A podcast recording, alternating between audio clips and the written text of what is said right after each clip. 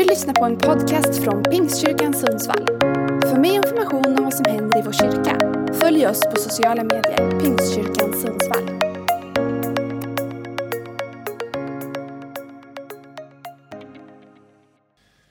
Idag ska jag tala om intåget i Jerusalem. Men jag kommer att tala om två intåg. Jerusalem är en ockuperad stad vid den här tiden. Israel är under romerskt välde. Och eh, romarna sitter vid makten och idag i påskhögtiden går man in i den kanske viktigaste högtiden som man firar i Israel. Ända sedan uttåget ur Egypten. Och då är maktens herrar rädda för det oväntade ska hända. Det ligger liksom i luften att idag kommer det nog att hända något särskilt. Därför skickar man en grupp, en soldat, ett gäng soldater nerifrån Caesarea Maritima som är en, en militärförläggning nere i närheten av Jerusalem. Och de kommer dragande in i Jerusalem. Det är majestätiskt att se en sån där grupp soldater från den romerska armén. Blanka vapen, högresta putsade hästar och en riktig proklamation av vem som har makten. De kommer för att förstärka tempelvakterna och för att förstärka den armédivision som finns i Jerusalem. Man är orolig för att Jerusalem, fredens boning, ska bli någonting annat. Och vi vet att den här påsken som vi läser om i Matteus, den är en av de mest omvälvande helger som har skett och firats på den här jorden. Påsken där Jesus kommer att dö på Golgata. Han kommer också in från det andra hållet. Inte i majestät, inte med uppborstade stridshästar, utan som du hörde i profetians lilla fölunge, åsnafölet. Han kommer ridande på en åsninnas fåle. Och den är en låg herre, inte så hög att Jesus når högre än fötterna egentligen. Han kommer att släpa fötterna jämte den lilla fålen när han kommer ridande. Han sitter i jämnhöjd med folkets ögon. Han ser dem rätt in i ansiktet.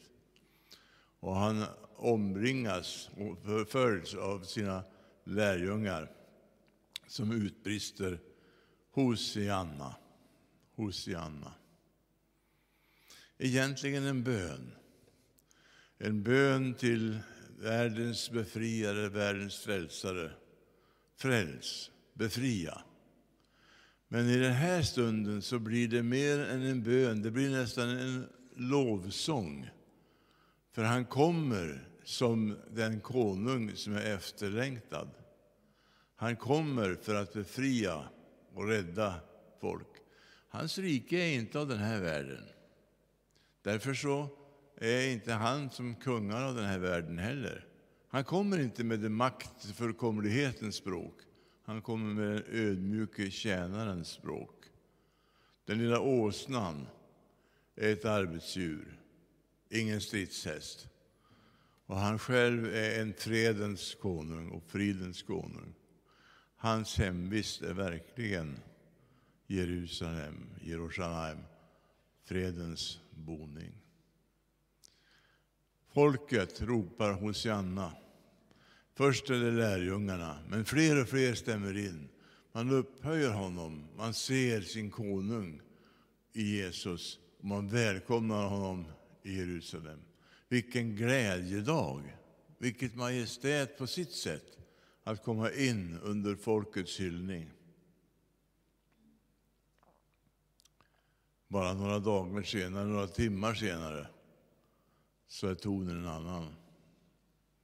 Hosianna-ropen har skallat ut. Och nu är det nya rop som reser sig upp mot himlen.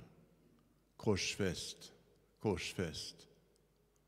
I den här musikalen kommer vi att följa skeendet på en hel del saker som händer i Jerusalem under de här dagarna. Och den viktigaste, den kulminerar i att han blir korsfäst.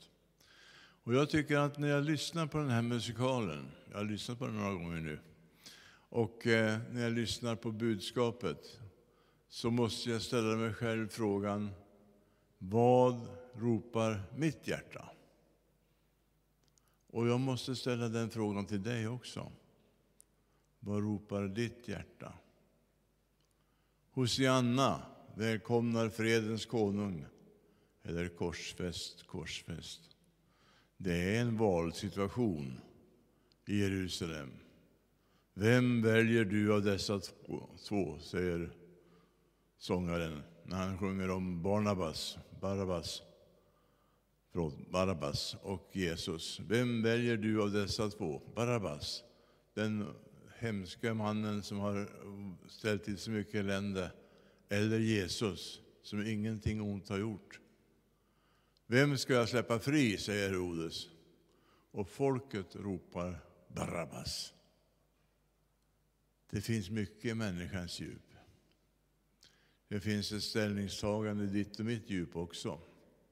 Inför påskens budskap kan vi inte stå neutrala. Vi måste välja. Vem väljer du av dessa två?